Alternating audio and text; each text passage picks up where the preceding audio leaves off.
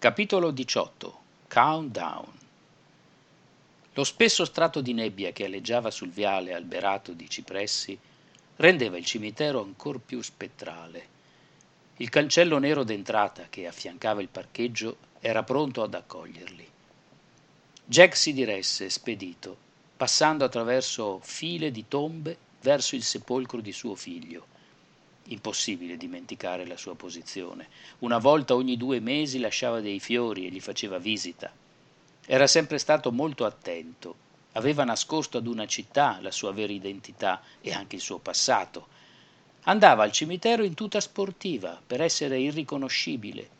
Un berretto con il frontino sporgente e un paio di occhiali da sole specchiati. Si fermava pochi minuti, non poteva permettersi di più. Per sua sfortuna qualcuno, nonostante tutte le sue precauzioni, era riuscito a riconoscerlo. La stessa persona che lo stava poco a poco distruggendo emotivamente e psicologicamente. Una lastra di marmo bianco e fradicio cullava Paul nel suo eterno riposo. Quella visita sarebbe stata più lunga delle precedenti, forse era l'ultima. Farrow, Lance e Steve si avvicinarono a Jack inginocchiato a terra. Tra le sue mani reggeva un oggetto. Cos'hai trovato? chiese Farrow. Jack contemplava un orsetto di pezza, uno degli oggetti preferiti di suo figlio. Si trattava di un articolo comune, lo si poteva acquistare in un qualsiasi negozio di giocattoli in città. Questo deve essere il prossimo indizio, ipotizzò Lance. Che si tratti di una traccia non ci sono dubbi, ma che cosa ne facciamo? domandò Jack. Non era come l'ultima volta. Un oggetto così semplice non poteva essere collegato a nessun luogo e non compariva alcun indovinello. Si trovavano bloccati ancora una volta in un vicolo cieco.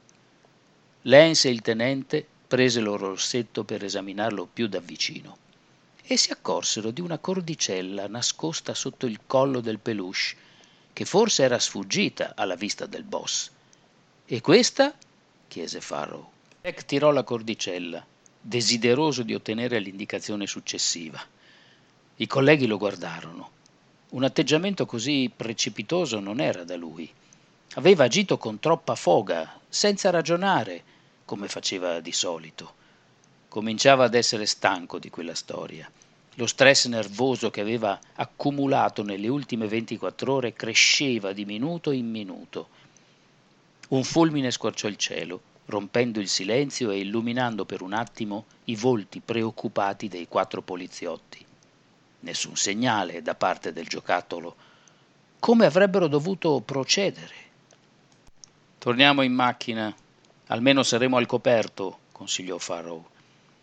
La squadra speciale si avviò verso l'uscita del cimitero, in silenzio. Farrow mise una mano sulla spalla di Jack facendogli un cenno con il capo. Pensare che poco più di un'ora fa lo voleva arrestare, disse tra sé e sé Steve, girandosi per un attimo verso i colleghi. Era quello che si trovava più avanti, vicino al cancello.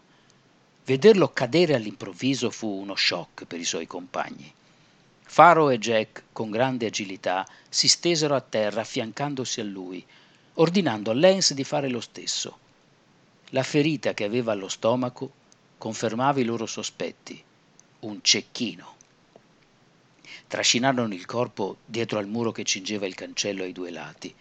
Erano al sicuro per il momento, ma non c'era un secondo da perdere. Jack, dopo avergli sfilato la camicia, iniziò a tastare la ferita che aveva sul fianco, ignorando le sue grida di dolore. Non credo abbia colpito parti vitali, sei stato fortunato, disse Jack. Fortunato. Ci stanno lasciando degli indizi o vogliono ucciderci? tuonò Farrow.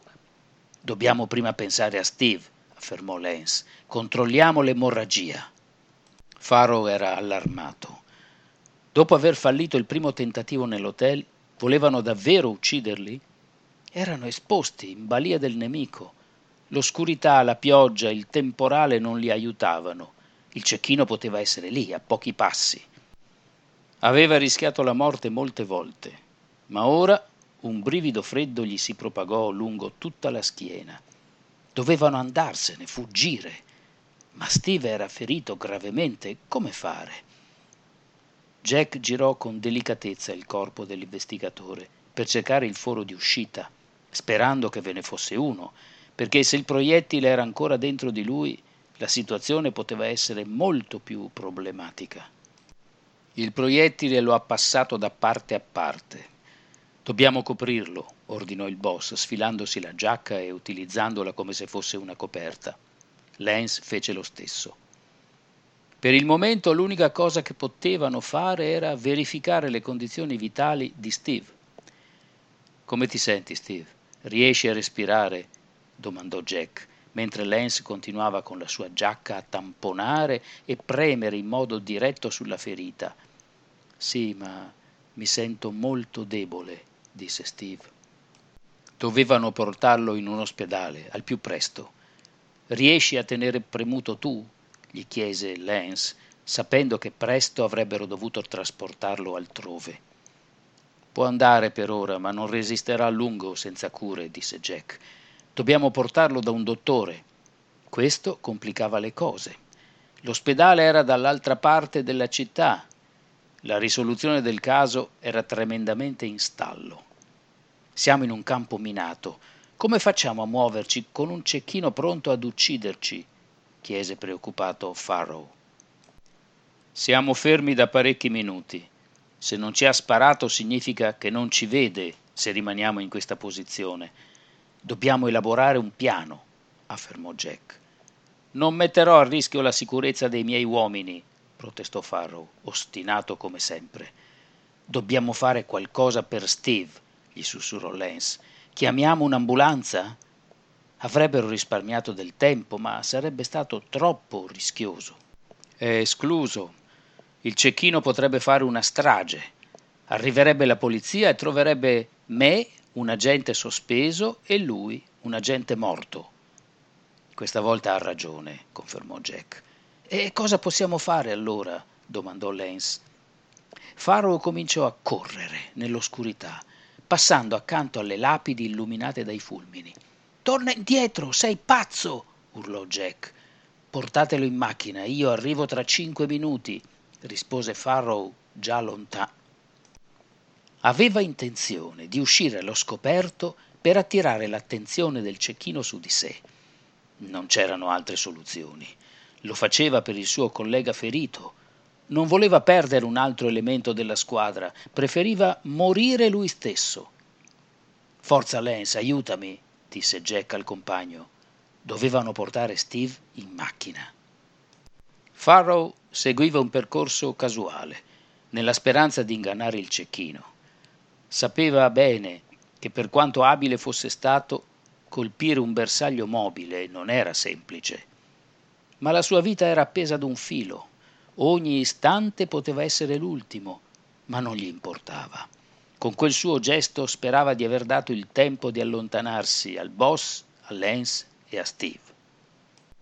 Avvertì un sibilo nell'aria e si sentì sollevato vedendo scheggiata una tomba che si era già lasciato alle spalle. In questo modo ebbe due conferme. I suoi amici avevano avuto il tempo di abbandonare il cimitero, ma l'obiettivo numero uno adesso era lui. Non poteva permettersi di fermarsi. Se si fosse disteso o accovacciato, avrebbe solo facilitato il compito al cecchino. Era senza fiato. Quanto tempo era passato da quando si era separato dagli altri? Jack tirò un sospiro di sollievo. Il tenente aveva lasciato le chiavi sulla monoposto. Se la macchina fosse stata sigillata, sarebbero stati costretti ad attendere l'arrivo del compagno. Il trasferimento non era stato difficile. Steve aveva imprecato in tutti i modi per fermarli, ma i due agenti erano riusciti ad ignorarlo e ad arrivare a destinazione. Tutto questo solo grazie all'intervento di Farrow. Fecero stendere l'investigatore sui sedili posteriori, senza mai interrompere il tamponamento della ferita e, nonostante, avesse perso molto sangue.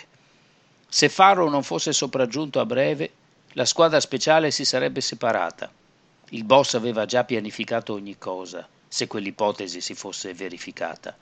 Lance sarebbe partito verso l'ospedale, mentre lui avrebbe atteso il suo arrivo. Mostrando un'innata dote per il salto ad ostacoli, Farrow lasciò dietro di sé decine di lapidi, senza mai rallentare il ritmo. Cercava con lo sguardo il cancello, ma la paura e la tensione non lo aiutavano. Più avanzava e più cresceva in lui il sospetto che il killer lo stesse aspettando all'uscita. Se le cose stavano così era spacciato. Non conosceva nessuna uscita secondaria e di certo non aveva il tempo di fare una perlustrazione per trovarla. Non riusciva a capire quali erano le intenzioni dell'assassino. Perché incolpare Jack per fare in modo che la polizia gli desse la caccia per poi all'improvviso volersi liberare di lui, Lance e Steve. Purtroppo con uno di loro c'era riuscito, ma rimaneva da capire il movente. Aveva cambiato il piano in corso d'opera? Voleva forse fare in modo che il boss avesse una spina nel fianco in più, soltanto all'inizio delle indagini? Uno spostamento d'aria con ogni probabilità non dovuto al vento, lo fece ritornare alla realtà che lo circondava. Il cecchino aveva fallito il secondo tentativo e non aveva alcuna intenzione di attendere il terzo. Jack era preoccupato. Un altro sparo aveva appena scosso la notte. Fissava con sguardo ansioso il cancello del cimitero. L'attesa era snervante. Non aveva alcun dubbio sul coraggio e sull'abilità di Farrow, ma sfuggire ad un tiratore scelto non era mai semplice. L'orsetto giocattolo non dava certo segno di vita e appena sarebbe stato possibile avrebbero dovuto visionare il suo interno. Guardò l'orologio, le tre. Il collega si era allontanato dagli altri circa dieci minuti prima. Entrare nel cimitero non sarebbe servito a nulla, era un rischio inutile. Poteva soltanto attendere, ma il nervosismo dovuto alla sua incurabile impazienza cresceva con lo scorrere dei secondi. Sperava che Lance e Steve riuscissero ad arrivare in ospedale in tempo. I due agenti si erano da sempre dimostrati disponibili e gentili nei suoi confronti, trattandolo fin dal primo incontro come un collega e non come un sospettato. Una figura uscì di corsa dal cancello. Farrow era a pezzi, il viso sudato, il respiro affannoso. Per un attimo Jack pensò al peggio, ma per loro fortuna le sue condizioni precarie erano dovute soltanto alla stanchezza. Forza, dobbiamo andare, ti spiego in corsa, disse il boss afferrandolo per il braccio e trascinandolo dietro di sé. Il cecchino di certo era ancora in agguato, ma Jack era sicuro che se dalla sua postazione godeva di una visuale completa del cimitero, più riuscivano ad allontanarsi e più aumentavano le loro possibilità di cavarsela. Per questo motivo dovevano fuggire, subito. I due abbandonarono il parcheggio e si avviarono verso il viale alberato, correndo con tutte le loro forze. Dove sono gli altri? chiese Farrow. Sono andati in ospedale, non potevano più aspettare, rispose Jack con un filo di voce. Non servivano altre domande. Per il momento il loro obiettivo principale era trovare un luogo sicuro. Avevano un'intera città a disposizione. Sarebbe stato come giocare a nascondino. Il sicario poteva essere ovunque. Ogni grattacielo che circondava il cimitero poteva essere una buona postazione per sferrare un colpo mortale ai due fuggiaschi. Jack e Farrow raggiunsero la strada principale.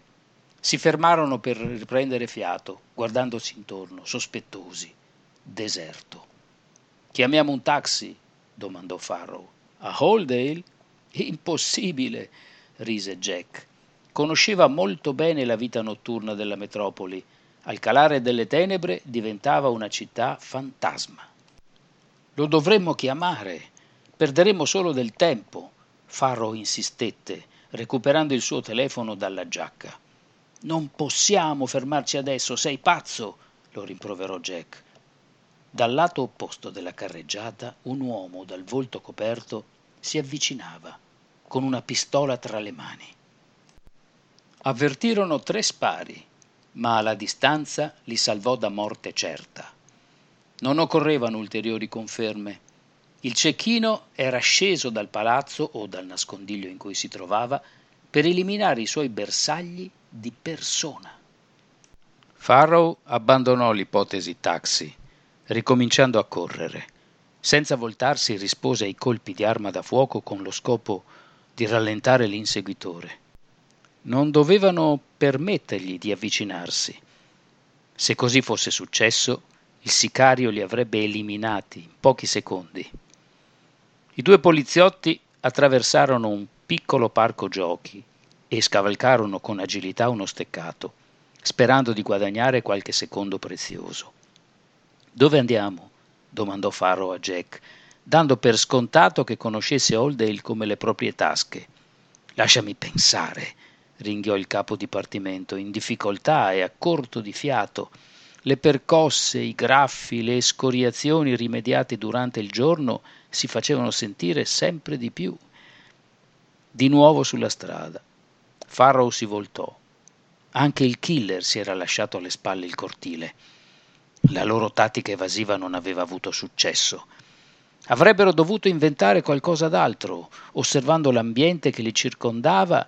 Le possibilità erano molteplici, ma tutte con un'alta dose di rischio. Sfondare l'entrata di un negozio o di una abitazione poteva essere una via di fuga, ma non conoscendo l'ambiente interno avrebbero rischiato di confondersi o di rallentare, diventando delle prede facili. Imboccare un vicolo era un suicidio se si fossero imbattuti in una strada senza uscita, sarebbero stati spacciati. La domanda che si ripetevano nelle ultime frenetiche ore era sempre la stessa. Che fare? Di una cosa però erano certi, non potevano scappare in eterno. Jack si lanciò dietro ad un cassonetto dell'immondizia, senza indugio. Schiacciò due volte il grilletto sperando di riuscire a ferire il nemico, il cecchino sembrò capire le sue intenzioni e, riparandosi a sua volta, rispose al fuoco. Farrow, che nel frattempo si trovava a qualche metro di distanza, sfruttando la situazione di stallo, decise di dare una svolta alla loro fuga. Dopo una numerosa serie di spallate sfondò una porta e invitò il compagno a seguirlo subito. Jack continuò a sparare verso la zona in cui si era nascosto il killer per evitare che uscisse allo scoperto e vedesse dove si stavano dirigendo. Muoviamoci, ordinò Farrow. I due entrarono in un ambiente semi-oscurato. Il tenente non aveva scelto a caso quel luogo. Un cartello che indicava vietato l'accesso al personale non autorizzato e il nome di una nota impresa edile della zona, a cui si aggiungevano delle impalcature poste nelle finestre in alto, manifestava che quell'abitazione era disabitata per lavori di ristrutturazione. I muri, privi di cemento, facevano da contorno ad una sala piuttosto piccola. Avrebbero imboccato le scale che conducevano al piano superiore.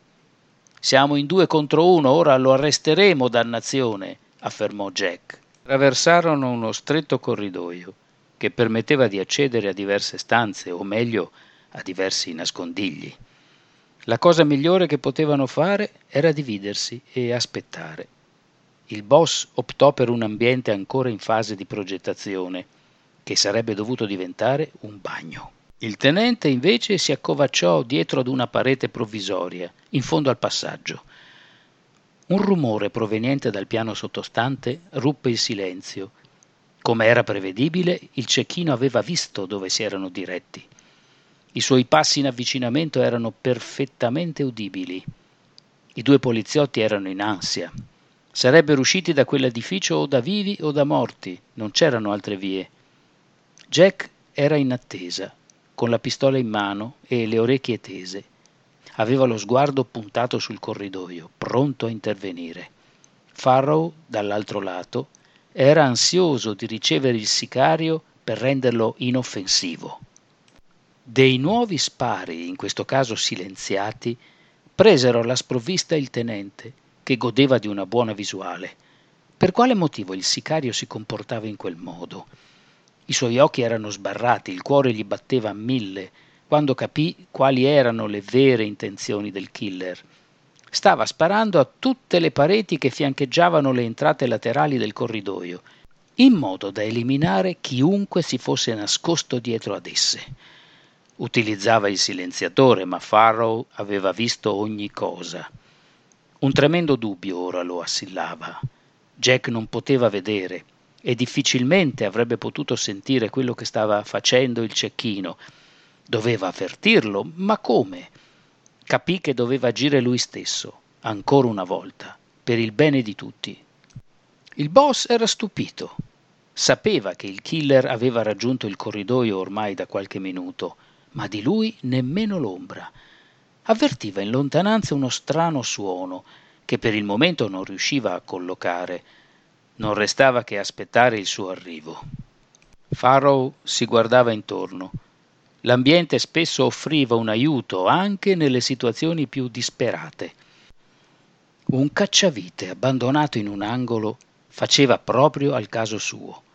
Non aveva tempo di riflettere. Il cecchino aveva quasi raggiunto il collega.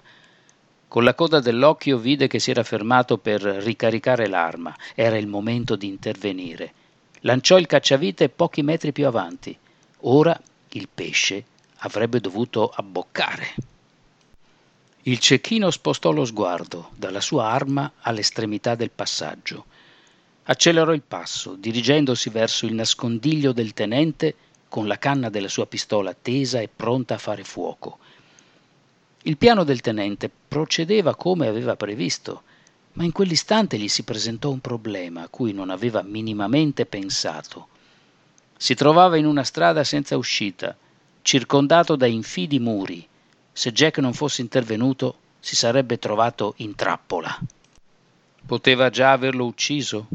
Aveva già colpito buona parte del corridoio, dopo tutto.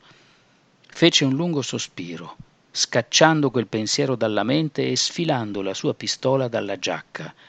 Era pronto a premere il grilletto. Era pronto a sfidare la sorte. Il più veloce, il più abile con la pistola sarebbe sopravvissuto. Un uomo cadde a terra, privo di sensi. L'arma silenziata, che stringeva ancora tra le mani, non lasciava dubbi su quale fosse la sua identità. Credevi che ti avrei lasciato qui? Chiese Jack al collega, impaurito e ancora scosso. Perché ci hai messo tanto? si lamentò Farrow. Ho aspettato l'ultimo momento. In questo modo non si è accorto di me, spiegò Jack. I due si erano ricambiati il favore Prima il tenente gli aveva permesso di scappare nel cimitero e ora il capo dipartimento aveva salvato lui da morte certa. Osservavano il corpo svenuto. Con il colpo che aveva subito non si sarebbe svegliato per parecchio tempo. Erano eccitati. Per la prima volta potevano interrogare un soggetto coinvolto nel caso. Non vedo l'ora di scoprire chi è, confessò Jack non aveva dimenticato che tutto era cominciato con un cecchino.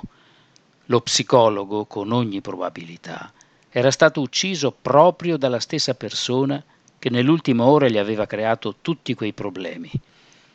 A te l'onore, disse Farrow, lasciando che fosse il collega a rivelare il volto che nascondeva il cappuccio. Il boss si inginocchiò, avvicinandosi al sicario ma un suono lo costrinse ad interrompersi. Un timer. Veniva dall'orsetto. Aprilo subito.